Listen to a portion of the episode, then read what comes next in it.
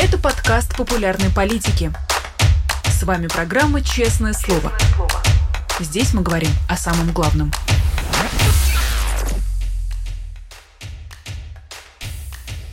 17 часов в московское время. Всем здравствуйте. Вы смотрите популярную политику, программу «Честное слово». Меня зовут Нина Русибашвили. Спасибо всем, кто с нами. И огромное спасибо Дмитрию Львовичу Быкову, писателю, поэту, журналисту, литератору, который с нами каждую пятницу. Дмитрий Львович, здравствуйте. Здравствуйте, Нина. Здравствуйте Украинск... все. Украинский военный Денис Козырь хранил отца в поселке под Харьковом. Они вместе пошли в армию после начала российского вторжения. Отец погиб в бою под Попасной, сын убит на поминках отца. Помимо Дениса Козыря э, в селе э, Гроза погибло еще 50 человек. Кроме того, в Харькове убиты десятилетний мальчик и его бабушка, ей было 68 лет. Город снова под ракетным обстрелом. Что происходит, Дмитрий Львович? Вот понимаете, Нино, тут э, правильно некоторые люди, профессиональные кинематографисты, обратили внимание на такое понятие параллельный монтаж. Одновременно с грозой, одновременно с этим преступлением режима, причем это высокоточный удар, высокоточная дорогая ракета, об этом украинцы рассказали. Видимо, они предполагали, что на похоронах э, украинского военного будет много других украинских военных, а там были сплошь гражданские люди. Уже по последним данным, после смерти еще одного человека в больнице 52. Так вот, параллельно с этим происходит э, встреча Владимира Путина на Валдае, а у него все международные встречи и все встречи со своими фанами проводятся в жанре глумления. Это жанр такой, когда он широко расставив ноги сидит перед аудиторией с помощью э, Федора Лукьянова в данном случае модерирующего все это, э, отвечает на наболевшие вопросы и откровенно глумится. Ну, на лице ни с чем не перепутаешь это выражение, а выражение глумливой, наслаждающейся своим злом, абсолютно безнаказанной подворотни. И самое главное, что а при этом извлекаются очередные мемы, типа того, что Одесса, безусловно, русский город, ну так, ну, чуточку еврейский. И э, он троллит, он дразнит, он демонстрирует чудовищную безнаказанность. Ничто так не растлевает, именно как зрелище безнаказанного зла, потому что начинают закрадываться сомнения насчет того, что же в это время делает Господь. Но они не всем закрадываются, а тем, кто вообще как-то предполагает наличие Господа в мире. И знаете, я начал догадываться, мне кажется, ну то есть каков здесь божественный план. Правда, это ну, чудовищной ценой потому что не совсем понятно, почему Украина должна за это расплачиваться. Но мне кажется, что э, происходит какая-то попытка окончательно убедить россиян, разбудить их, объяснить. Ну вот вам показывают, ну дальше ехать нет, действительно. Мирное население Украины без какого-либо стратегического смысла за ваш счет и от вашего имени и с вашего одобрения уничтожают еще и параллельно с таким хорошо поставленным, а абсолютно бандитским наглым глумлением. Не только над нормами международного права, бог бы с ним, над вами. Вам впаривают наглее чистейшую, ничем не доказанную ложь. А, ну, история с Пригожиным и с этими грома, гранатами, разорвавшимися внутри на почве наркотического опьянения, это уже не в счет. Все остальное тоже, в общем, как-то а, вписывается в ту же парадигму бесконечного наглого вранья. Все цифры, которые называются, все а, разговоры об успешно уничтожаемой украинской технике, о безуспешном проводимом украинском контрнаступлении, все это с единственной целью, чтобы э, Россия российский зритель задумался, потому что весь мир уже пробудился, Украина уже отмобилизовалась, уже построенная небывалая совершенно а, боевая, довольно единая, невзирая на все разногласия страна. А вот э, россияне по-прежнему продолжают на все это смотреть, как будто так и надо. Мне кажется, здесь Господь ставит какой-то страшный эксперимент, но я другого объяснения не подберу. С какого момента, в какой момент люди скажут «хватит»? Вот где пролегает та точка, та линия, которая окажется красной, где находится тот триггер, который э, взорвет ситуацию. Детей можно мобилизовать, вместо детей можно выдать «Жигули», там, я не знаю, ну, а врать безнаказанно, отменить любые свободы, отменить любые права человека, объявить их оксюмароном, потому что ну, какие у человека могут быть права, о чем мы говорим. А все уже отменено, уже предельное унижение, уже вытирают об вас ноги, уже, как любил говорить Пригожин, стук в лицо, простите за цитату, но это его слова. После этого всего возникает вопрос, не безнадежна ли в самом деле ситуация? Вот мне кажется, ничем другим, кроме а, попытки, ну, как бы нанести уже последние удары вот этому непробиваемому российскому спокойствию, ничем другим происходящее объяснить нельзя. Хотя еще раз говорю, я не понимаю, почему за это должна расплачиваться Украина. Видимо, у Господа есть какие-то более хитрые планы, которых мы пока не понимаем. Про безнадежность э, как раз был мой следующий вопрос. Э, как будто бы в продолжении этой большой общественной дискуссии о необходимости объединиться, придумать какой-то общий план, что-то там показать кому-то на выборах. Якобы за всеми этими обсуждениями страдает реальная антивоенная кампания, которая могла быть и среди россиян, которые хотят что-то сделать. Но параллельно складывается ощущение, что нет никаких а, антивоенных настроений, что весь потенциал, который был, все, кто хотел включиться в это движение, они включились, просто этих людей совсем немного. А как вы чувствуете, Дмитрий Львович? Видите ли, э, антивоенное движение возможно там, где есть перспектива. Вот мы остановим войну, и в результате построим другое общество. Здесь перспективы России я не вижу. А я вижу перспективу, и она совершенно очевидна, полного саморазрушения. Саморазрушения и экономического, и промышленного, и морального. Это полная утрата нравственных ориентиров и перспектив. Кстати говоря, вот в России же главные надежды связывают с возвращением Трампа думают, вот сейчас Америка Трампа выберет опять или назначит его спикером, а он уже выразил таковую готовность.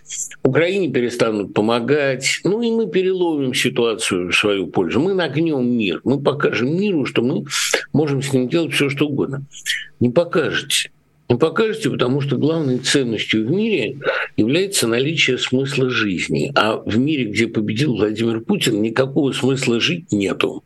Равно как и Россия, которая победит, а я много раз говорил, победить Украину военной силой, ну, истребить все население, оставить там выжженную землю, это задача решаемая. Это вполне можно сделать так, что в Украине не останется ни одного живого человека. Ну, это для э, страны с большим ядерным потенциалом, с большим ракетным запасом, это совершенно не проблема. Это можно сделать. Можно даже добиться той ситуации, при которой э, мир не вступится. Можно. Так растление может зайти очень далеко. Но вот вопрос, а зачем жить в таком мире? Помните, тут, кстати, важный вопрос, интересный. Путин любил говорить, зачем нам мир без России? Очень хорошо. А зачем вам мир, в котором есть одна Россия, приступившая все законы божеские и человеческие? Вам понравится жить в таком мире? Это такой Томас Мановский вопрос. Томас Ман говорил, допустим, он говорил немцам, допустим, вы победите в мире, допустим, вы военные силы, это обращение 41 э, года осени, вы нагнете всех, но неужели вы думаете, что в таком мире, который вы построите, можно будет жить? Неужели вы думаете, что такой мир понравится вам самим? А зачем нам мир без России? Да, незачем, абсолютно.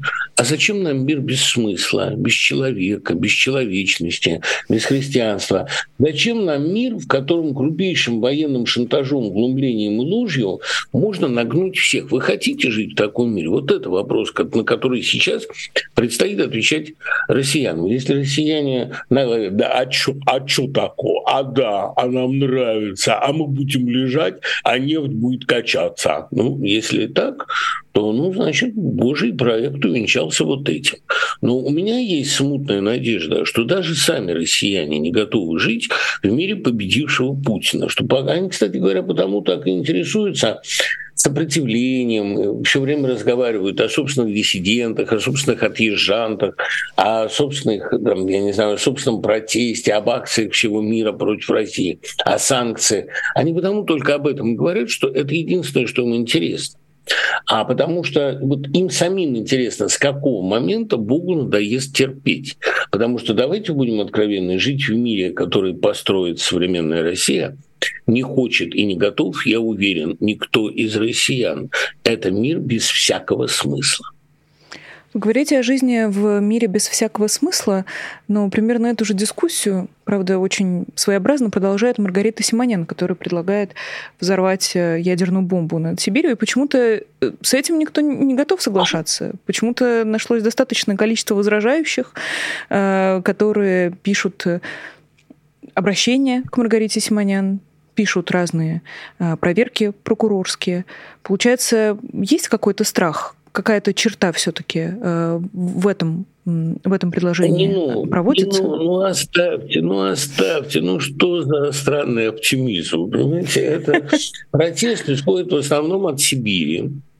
А Сибирь тоже руководствуется в этом протесте не самыми благородными чувствами. Ведь их пугает не то, что Маргарита Симонян решила взорвать ядерную бомбу и тем вернуть человечество в 93 год, дата, которую она назвала это у нее по Фрейду, потому что на самом деле человечество вернется таким образом в начало 70-х, когда появился только интернет. А э, людей э, триггернуло на словах Сибирь. Им стало обидно. А что над Сибирью? Вот если бы она предложила ядерную бомбу взорвать над Америкой, да, там над Техасом, над Мексикой, никому бы в голову не пришло э, негодовать. Ну, хочет взорвать, пусть взрывает. А она решила про Сибирь. Ну, давайте над нашей территорией, давайте над Сибирью. Типа все равно там э, считается в подтексте, что все равно Сибирь не жалко. И вот все начали на эту тему активно триггериться. Ну как же, ведь Маргарита Симонян да, оскорбила сибиряков, уже мэр Новосибирска там чем-то недоволен. Им обидно, что над Сибирью, а было бы над Дальним Востоком, было бы обидно Дальнему Востоку. Но сам факт взрыва бомбы никого особенно не огорчает. Поэтому и я бы, кстати, я не хочу защищать Маргариту Симонян. Сама мысль о том, чтобы защищать Маргариту Симонян, она внушает мне а, работу. Но проблема же в том, что э, на нее оскорбились не за то. Сама по себе идея отрубить всю технику, ликвидировать интернет, ликвидировать связь, она же на самом деле очень многим в России симпатична. Ну что такое интернет? Что это прозрачная жизнь? Что это уже ни жене толком не изменить, ни мужу рога не наставить? Все все знают, взятку не дать. Да? Э, жить в цифровом, дигитальном, прозрачном мире россияне совершенно не готовы. Их бы очень устроило, чтобы не было бы никакого интернета, ну его этот интернет, без него жили гораздо спокойнее, смотрели фильм «17 мгновений весны», кушали холодец с винегретом, были счастливы. Поэтому сама идея э, вернуть мир в 1972 год, она большинству россиян очень симпатична. Они воспринимают 1972 год как лучшее время своей жизни. И, в общем, если сравнивать, это было время самое вегетарианское в советской истории. А поэтому э, вся реакция на эти симоняновские слова, кстати, реакция в основном со стороны КПРФ, она представляется мне и преувеличенной, и неадекватной, и, грубо говоря, не на то надо реагировать. Вот если бы они на оглумление на Валдайском форуме бы отреагировали в Сибири, это я бы счел проявлением гражданского чувства. А так это проявление местнического пиара. Простите меня всех. Как скажете, Дмитрий Львович, можем и не продолжать тогда эту тему, а просто остановиться на... Нет, давайте а... продолжим, это любопытно, о чем еще говорить. -то. Действительно, а, не о Путине же, да? да давайте поговорим Ну, как бы, Нет, как ну, бы мы не хотели уйти я... от э, да-да-да, Дмитрий я Львович, понимаю, прошу прощения. Я понимаю ваши трудности, и в чем проблема? Понимаете, слова до известной степени закончились. Ну вот что можно еще говорить после а, грозы? А по большому счету, а после Бучи что можно было говорить? И, кстати говоря, тут Дмитрий Песков решил, видимо, еще добавить себе карму 5 копеек, сказал, что Россия никогда не обстреливает мирное население. Что нет, конечно, мы мирное население не обстреливаем никогда. А еще одна ложь Пескова не тяготит его посмертную участь, да, в общем, и прижизненную.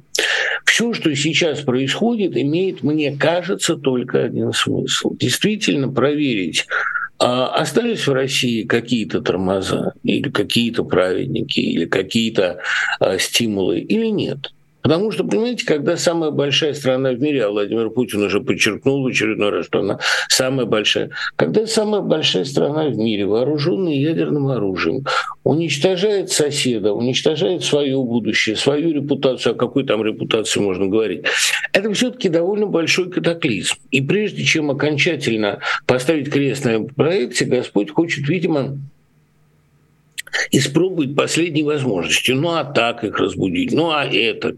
Ведь, понимаете, э, всегда, это тоже довольно страшный в России синдром, в России всегда любое недовольство населения, любые протесты можно было элементарно купировать внешней агрессией.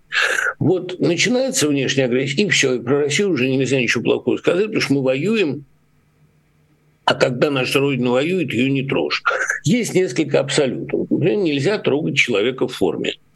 Полицейского трогать нельзя, да? потому что если полицейскому даже кинуть пластиковый стаканчик, это сравнимо с, ну, с травмой, наносимой роте солдат. Нельзя. Полицейские стоят там миллионы мирных граждан. Нельзя критиковать Россию, когда она ведет внешнюю войну.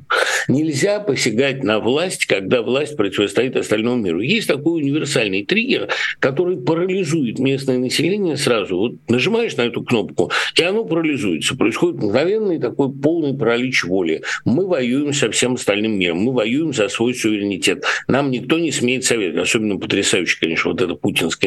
А вы кто такие вообще? Вы что, какие-то правила нам установили? Вы кто такие вообще? Да вы никто, конечно. Мы это уже поняли. И на этом фоне а, действительно как-то иссякают возмущение, негодование. Поймите, ну, хотя вы это давно это поняли, перед россиянами сейчас стоит очень простой вопрос. Либо Россия начнет меняться, либо она уничтожит себя, либо она сотрет себя с карты будущего. Ей предпочтительно погибнуть, нежели измениться. Как мы знаем, многие люди скорее умрут, чем начнут думать, и большинство людей так и поступает. По-моему, это кто-то из английских логиков. Я боюсь, мы сейчас столкнулись действительно с проблемой, когда Россия свой выбор понимает именно так. Или мы останемся такими, пойдем по этому пути до конца, и, может быть, Бог даст, как-то повезет, да там Трамп победит, да Украину перестанут поддерживать, и нам очередной раз все сойдет с рук или мы уничтожим себя и человечество. Мы на это готовы, потому что это, мы будем это считать своей победой. И самое ужасное, что самоуничтожение в глазах большинства людей будет выглядеть как победа. Мы скорее умрем, чем будем жить иначе. Что можно к этому добавить и каким образом добавить? Знаете, меня вот там спрашивают, да, э, надеетесь ли вы, что ваше Писание что-то изменит? Да нет, если Евангелие ничего не изменило, то и мое не изменит. И надеемся ли мы с вами, разбудить россиян сегодня перед ними разговаривать. Да нет, конечно, не надеемся. Нас смотрят уже разбуженные. А если у Господа, у Господа не получается ничего сделать с данным населением, ну, видимо, наверное, пора и Господу, и нам с вами а на остаток жизни переключиться на какие-то другие задачи. Дмитрий Львович, ну вы же совершенно точно отметили мою какую-то беспомощность э, в нынешней ситуации. Э, и, наконец-то, наверное, смогла это для себя сформулировать, но у меня абсолютное ощущение, что я наблюдаю за каким-то э, коллективным помешательством. И сначала мы долго пытались как-то взломать этот шифр, говорить как-то похожими, понятными для них словами, пытались говорить языком логики. И все эти попытки, которые мы с вами, в том числе регулярно, практически каждую неделю предпринимаем в течение уже полутора лет, они как будто бы не дают никакого результата. Что вы будете делать, Дмитрий Львович? Что вы будете продолжать делать? Для кого? Для чего? Во имя чего? Нет, ну мне это есть что делать, понимаете? Я э, релацировался, у меня есть мои э, литературные задачи, мои студенты. Я в конце концов могу и отказаться от затеи спасать Отечество. Тем более, что Отечество в этом совершенно не нуждается. Мы что, как мы должны рассуждать в этой ситуации? Понимаете, Россия вошла э, в небывалое, довольно любопытное для нее состояние, состояние рассеяния. Когда она оторвана от своей огромной территории, эта территория все всегда определяла в ее жизни, как любые монетности. Вот это огромное сырое болотистое пространство, которое раскинулось действительно шире, чем любая другая страна в мировой истории. А, наверное, э, пора от него как-то абстрагироваться, Потому что вечно зависеть от территории и от территориальных условий, и от ее размеров нельзя. Нужно в какой-то момент э, перейти высокое состояние рассеяния. Пусть не вся нация, но значительные ее части, наиболее интеллектуальная, духовная, наиболее талантливая ее часть, ну вот как Нобелевский вариант пожалуйста, вам химик. А до этого э, многие другие великие россияне, начиная с Рахманинова там, или с Герцена, они показали, что Россия вполне себе может существовать в состоянии рассеяния. Вот сейчас поток иммиграции, волна, эта волна иммиграции оказалась выше, масштабнее, чем даже, я думаю, отъезд из России в 20-е годы. А так, таких возможностей, такого масштабного бегства еще не видела Россия. Наверное, э, надо жить и работать для вот этой части страны, которая выбрала существование в России, не выбрала, ну, такой, условно говоря, еврейский вариант. Ведь евреи тоже, они а, не по доброй воле лишены были своей почвы. Их вот долгое время сплачивала культура, язык вера. Вот какое-то время, видимо, Россию будет удерживать в состоянии рассеяния, в состоянии, э, ну, все еще какой-то активности культурной и бытовой, будет удерживать именно культура и память. Потом, может быть, какая-то Россия снова соберется, как собрался же Израиль, только уже не на прежней территории, а на несколько меньшей. Ну, наверное, когда-то она вернется, но должно пройти много времени. Понимаете, если нация предала лучшего своего сына на мучительную позорную казнь, наверное, ей нужно какое-то время поскитаться по свету, кое-что понять, а потом Господь ее простит и соберет на территории. Ну, или не простит, а она сама как-то вот соберется. После того, как Россия лучших своих сыновей законопатила э, в тюрьмы, убила, э, отравила или выгнала, Ей, наверное, надо пройти вот через такой сеанс Господнего воспитания, через сеанс России. Нация действительно разделана, как Бог разделывает черепаху. Это довольно печальная история. И, наверное, рассеяние, это вот сейчас я об этом подумал, это последнее свойство воспитания. Как сказано было, как обращался народ к своему Господу и как Господь к своему народу, да, их диалог там в Библии подробно зафиксирован, во что еще бить тебя, народ жестоковыйный, жестоковыйное племя? Что еще с тобой делать? Если тебя никак нельзя воспитать, тебя приходится воспитывать экстремальными мерами. Видимо, рассеяние для России, ну, по крайней мере, а, рассеяние ее а, интеллектуально наиболее интересные части, это и есть такое свойство воспитания нации. Если нация не воспитывается ни войнами, ни культурной эволюцией, если она никак не хочет переходить в 21 век, видимо, единственный способ, как дать ей какой-то толчок, это ее вот размазать тонким слоем по земному шару. И, кстати говоря, вот рискну я сказать, что релокация, бегство – это единственный процесс в российской общественной жизни, который идет. Потому что ни объединение, ни формирование какой-то новой оппозиции, ни протестная активность, ни культурная и воспитательная активность внутри России, все это на э, уважаемый, интересный, привлекающий внимание процесс не тянет никак. Культура вырождается, наука разъезжается, детей отравляют в школах. Все, что происходит сейчас в России, на процесс эволюции национальной не тянет никак.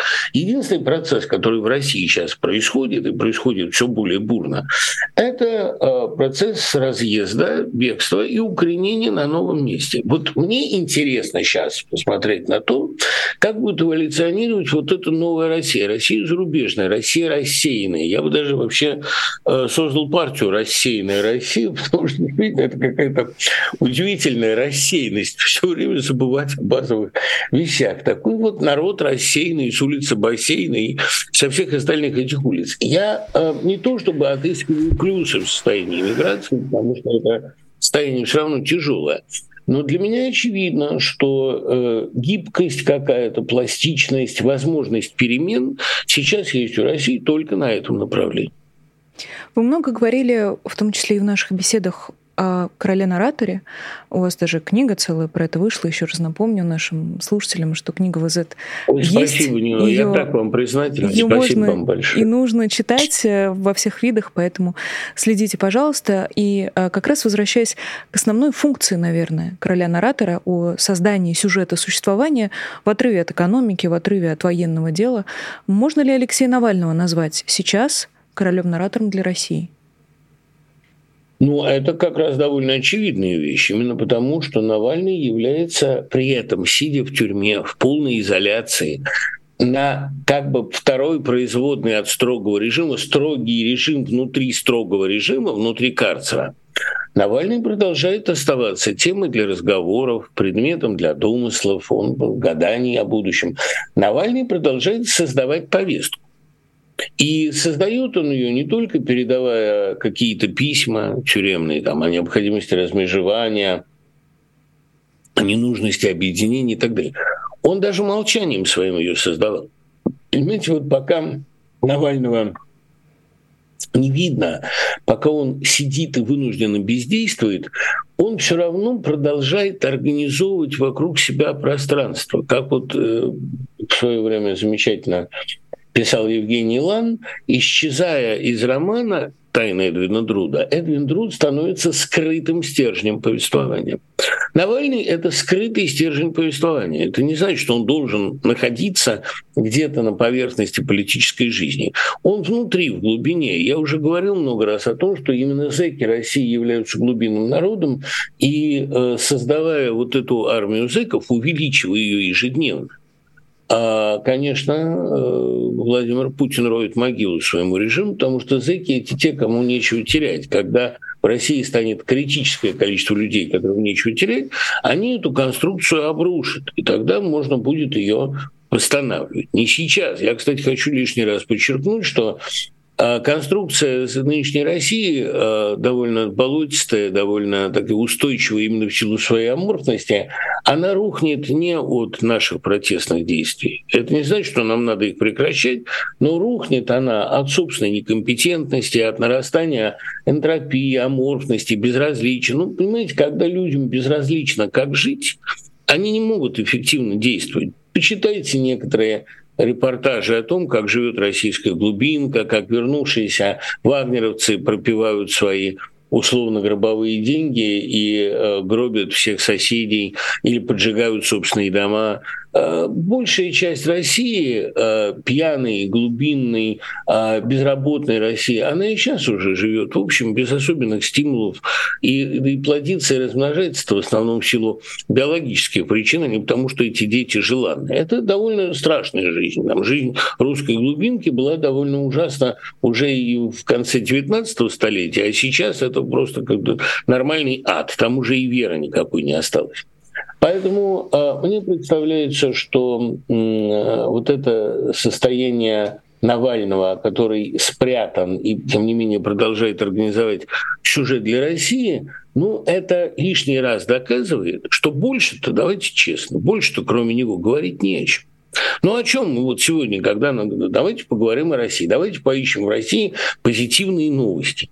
Какие есть у России позитивные новости, кроме того, что Трамп, может быть, вернется во власть?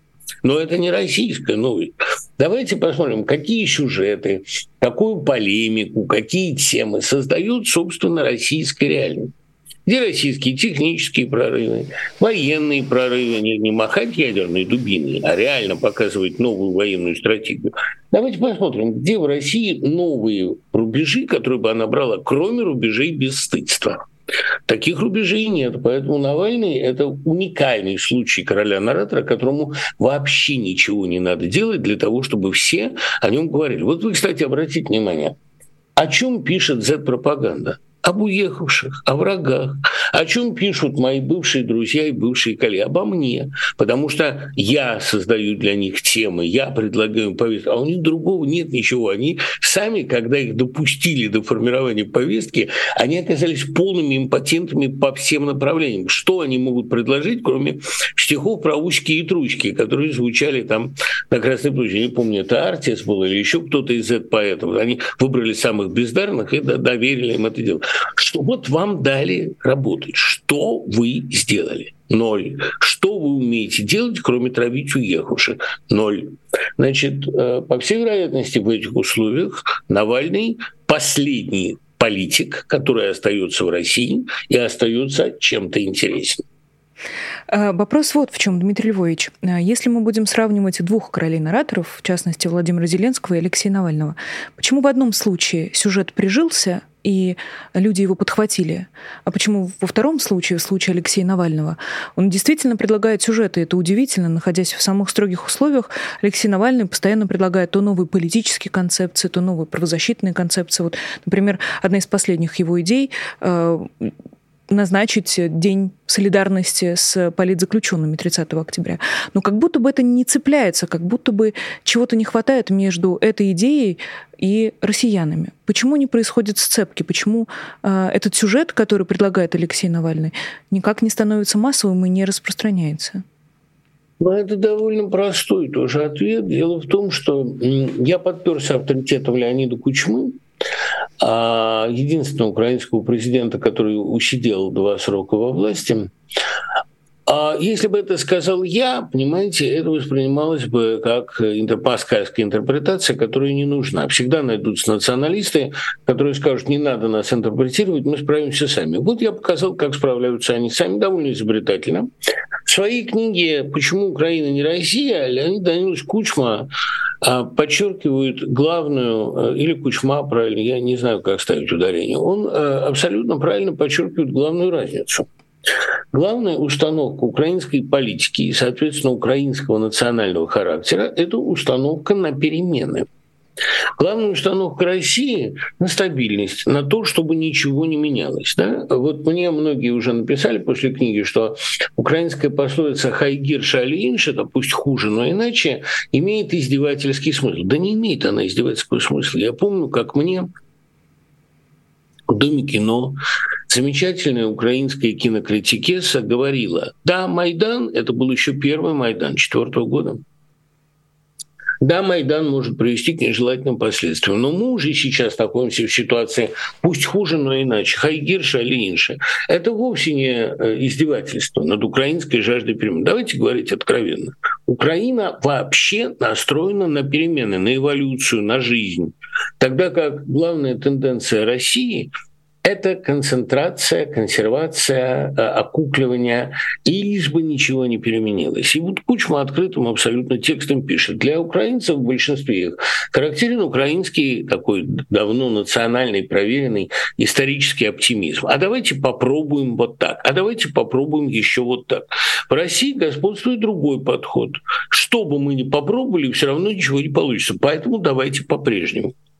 И э, именно поэтому в Украине прижился опыт Зеленского. Кстати, сколько вы сейчас не говорили, что Украина разочарована в Зеленском, Украина ненавидит Зеленского. Знаете, я позволю себе открыть, вероятно, главную тайну любых отношений, в том числе отношений э, мужско-женских. Мы любим тех, с кем мы нравимся себе. Вот если мы с такой-то женщиной, с таким-то мужчиной, если мы с ними хорошо выглядим, если мы, глядя с ними в зеркало, окажемся себе красивыми, у нас все будет получаться, и мы будем любить этого человека. А Украина полюбила себя с Зеленским, полюбила своего несистемного политика, который вместо того, чтобы сбегать, пошел на смертельный риск, но остался со своей страной. Конечно, Украина бы не сломалась и продолжила бы сопротивление, если бы он убежал. Но уважать себя было бы не так легко. А Зеленский резко поднял самоуважение нации. Нация, которую считали европейской провинцией, возглавила Европу. Актер, которого считали э, абсолютно безнадежным кандидатом, выиграл выборы. А актер, президент, от которого ожидали компромиссов, оказался самым несгибаемым, невзирая на то, что его мирная риторика, в том числе в языковом вопросе, была вообще известна. Давайте попробуем, а вдруг получится. И получилось. У России, наоборот, в этом плане установка совершенно другая. Был такой замечательный анекдот, когда нация стоит по горло в говне, тут приезжает Горбачев на белом коне и начинает кричать «перемены, перемены». И кто-то, подняв вот так голову, чтобы в рот не заплюс, говорит, Михаил Сергеевич, волну не гони. Вот не гоните волну, потому что заплеснет выше. И это лишний раз говорит о том, что единственная возможная в России перемена – это, как уже было сказано, период рассеяния. Попробуйте на российской территории, которую можно собрать вместе, скрепить только абсолютно вертикальной властью, попробуйте в ней осуществить какие-нибудь реформы. Э, мы с вами знаем два исхода российских реформ.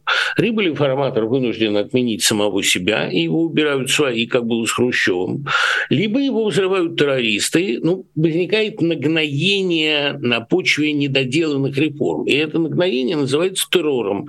И в результате самого доброго царя, как заметил Коржавин, убивают террористы, им же разрешенные, в общем, им же порожденные. А никакого другого сценария российских реформ нет. Они упираются всегда в отмену вертикали. Ну, значит, единственный путь как-то преобразить Россию – это временно снять ее с территории, разогнать по миру, дать набраться в мире каких-то других качеств, например, солидарности. Уехавшие русские гораздо более солидарны, чем остающиеся внутри. Появляется даже какое-то умение улыбаться. А потом попробовать вот на этой почве. Кстати, вот это как Господень план, это довольно интересная перспектива. Помните, Маяк говорил, я бы Америку закрыл, слегка почистил, а потом опять открыл вторично. Мне кажется, то, что они предлагают делать, то, что они осуществляют сейчас, это Россию временно, ну, как бывает на время учений, там, да, а, а, ну, как-то ее дезинфицировать. На время этой дезинфекции лучших из страны убрать. Я, кстати говоря, не знаю, в каких формах будет происходить дезинфекция, чистка, будет ли это самоистребление, гражданская война, смута, голод, не знаю, мор, как бы, эпидемия. Но, видимо, э, какую-то дезинфекцию масштабную э, намечено провести. На это время все, кто мог, пересадили, а потом на эту новую территорию, очищенную от злодеев, от явных злодеев, наслаждающихся злом, кто-то сможет вернуться. Конечно, это будет не очень хорошо, прежде всего потому, что а на, на это время эта территория может быть заселена Китаем, например. Бесхозной земли не бывает. Но для меня это совершенно очевидно. Нет, это не победа. Это никакая не победа. И демократия в России, видимо, не может победить.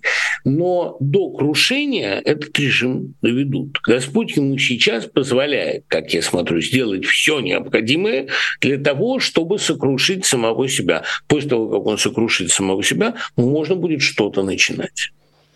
Еще один вопрос, и частично, наверное, вернемся снова к книге ВЗ, тем более эта книга вся полностью о Владимире Зеленском и его пути э, до войны, во время. И заканчивается она, как вы говорили, на самом интересном месте. Но в последнее время как будто бы все больше, правда осторожно, но тем не менее звучит такое допущение, что Владимир Зеленский свою историческую роль уже выполнил. Он был э, вместе со своей страной в самый страшный год ее современной истории. И сейчас он должен дать дорогу кому-нибудь еще. Э, слышите ли вы э, эти вопросы, где-то разлитые где-то в воздухе, и готовы ли вы с этим согласиться, что Владимир Зеленский больше не президент войны? Там в книге открытым текстом написано, что Владимир Зеленский должен будет дать дорогу новой силе, скорее всего, военной. Арестович уже рассказал сценарий, который в Украине, кстати говоря, многие признают реальным. Арестович сам впервые абсолютно открытым текстом назвал Зеленского жертвенной фигурой, фигурой переходной, которая должна быть в какой-то момент, чтобы завершить этот переход пожертвовать своей политической репутацией. Значит, в какой-то момент, по всей видимости, Украину начнут готовить к компромиссу. Я не знаю, какой будет этот компромисс. Мир в обмен на территории. Да мы же понимаем с вами прекрасно, что каких бы территорий Украина сейчас не отдала, она их потом заберет. А в тот момент, когда Россия вгонит себя, а она вгоняет себя очень быстро в коллапс. Поэтому, видимо, э, где-то в мире сформировалась такая точка зрения. Сейчас договориться о Брестском мире. Ну, вы же помните, Брестский мир в свое время отдал Германии очень значительную часть российских территорий, в том числе всю Украину, почти всю. Да? Ну а потом Германия потерпела поражение, и Россия спокойно через полгода все забрала обратно. Это же ленинская была идея Брестского мира как компромисса. Идея, которая оказалась, вообще говоря, довольно прагматической. Причем Ильич тогда, как вы помните, это же в спектакле «Так победим» впервые в российской истории был открытым текстом там показано, в чем, собственно, была сенсационный спектакль. Ленин говорит, либо мы принимаем Брестский мир, либо я ухожу. Я слагаю с себя любую ответственность, потому что иначе вы загубите революцию. И большинством в пару голосов они приняли ленинскую формулировку. Ну, видимо, сейчас такая же формула. Позорный мир, или там не позорный, а нежеланный мир, мир с уступками, а мир в обмен на территории. И там ждать, пока вы подавитесь всем нахапанным. Условно говоря, вот так. Значит, э, по мысли Арестовича это будет происходить так. Зеленский не захочет в этом участвовать, покинет власть. Кто-то из прагматиков военных тоже ценой репутации, пойдет на этот мир. Этот мир будет использован обеими сторонами для набора потенциала, для зализывания ран. Ну и за это время э, Россия сумеет, а она все для этого делает, сумеет окончательно угробить свою экономику или свою политику. Ну так выглядит, по крайней мере, план Запада, как я его вижу. Очень может быть, что это не так, и очень может быть, что я или недооцениваю, или переоцениваю, или неправильно понимаю ситуацию. Но то, что мне даже самые яростные фанаты, самые горячие саппортеры и фолловеры Зеленского, его поддержка, говорят, Зеленский был прекрасен для первого года войны, а для второго нам нужен прагматик. Прагматик, читай, человек, для которого прагматика окажется выше принципов. Но мы знаем уже, что человек, который между войной и позором выбирает позор, получает и войну, и позор. Ну, может быть, такое есть. А я со своей стороны считаю, что это будет черной неблагодарностью избавляться от Зеленского сейчас. Но, может быть, это единственный шанс спасти в веках его доброе имя, оставить такой пример героизма выдающийся. Еще раз говорю, прогнозов я никаких не строю, но с точки зрения мифологемы это выглядит так. Останься героем. Это мне, кстати, я вспомнил, Вес Николаевич Засурский рассказывал мне замечательную историю. Он дружил с летагентом Селлинджера. И я как-то спросил его, а Селлинджер, он пишет что-нибудь вообще? Да, конечно, пишет. В 1972 году закончил роман. Послал его агенту. Тот прочитал и отправил ему записку из трех слов. «Stay the legend» – «Останься легендой». Вот лозунг «Останься легендой», он сюжетно оправдан. Я бы этого не хотел, но такой вариант мы обязаны иметь в виду. Интересно, где во всей этой схеме будет Владимир Путин, и будет ли он как-то влиять на, на этот сюжет, но об этом, я думаю... Послушайте, не но, не но, но, да. не но. А где во всей этой схеме, где во всей этой схеме а, были германские вожди времен катастрофы 1918 года? Ведь посмотрите, вот Брестский мир – это февраль 18 года, а Версальский договор – это полгода спустя. Ну, наверное, есть какая-то ситуация, при которой на уже, да, возьми, подавись, и посмотреть, как он будет давиться. Возможно такой вариант? Возможно, абсолютно. Ведь, понимаете, а Германия вот в чем ужасный парадокс. Россия вышла из войны в тот момент, когда Германия проигрывала. Поэтому э, многие говорят, да как же Ленин, да как он посмел уйти от Антанты. Ленин прибегнул к своему обычному довольно циничному расчету. Мы им отдадим, но мы же потом заберем именно потому, что они находятся в проигрышной ситуации. Но это как в классической американской э, схеме возьми себе шубу, да не было бы шубу, когда грабителю отдают все, да, вот сохрани мне жизнь, возьми все. Потому что этот грабитель все равно не сможет распорядиться. Он попадется с этими деньгами на следующий день. Бери. А, бери, подавись, ты это далеко не унесешь. Пока не подавился Дмитрий Львович, в этом-то и трагедия. Он уже много где погулял по этому буфету. Но у нас, к сожалению, закончилось время. А, хотелось бы, конечно, продолжить разговор, но мы сделаем это на следующей Продолжим неделе. Не, через неделю мы с вами увидимся. Пока. Спасибо. Спасибо огромное. Дмитрий Быков, писатель, поэт, литератор, журналист, наш традиционный э, гость пятничных э, честных эфиров честных слов. Э, напомню, поставить лайк, друзья, и подписаться на канал, если вдруг вы этого еще не сделали, поддержать нас через Patreon, если вдруг вы этого еще не сделали. Пока вы смотрите на тех, кто поддержал нас через Patreon и тем самым помогает нам делать нашу работу. Для поклонников Дмитрия Львовича, я уверена, что таких немало, скажу, что у Дмитрия Львовича, между прочим, э, целая серия будет выступлений по Европе, поэтому следите, пожалуйста, обязательно. Список очень длинный, и я уверена, что многие из вас обрадуются, когда его увидят. Я думаю, вся информация будет в социальных сетях Дмитрия Львовича. А я на этом с вами прощаюсь уже до встречи на следующей неделе. Всего доброго и пока. Вы слушали подкаст «Популярные политики». Мы выходим на Apple Podcast, Google Podcast, Spotify и SoundCloud. А еще подписывайтесь на наш канал в YouTube.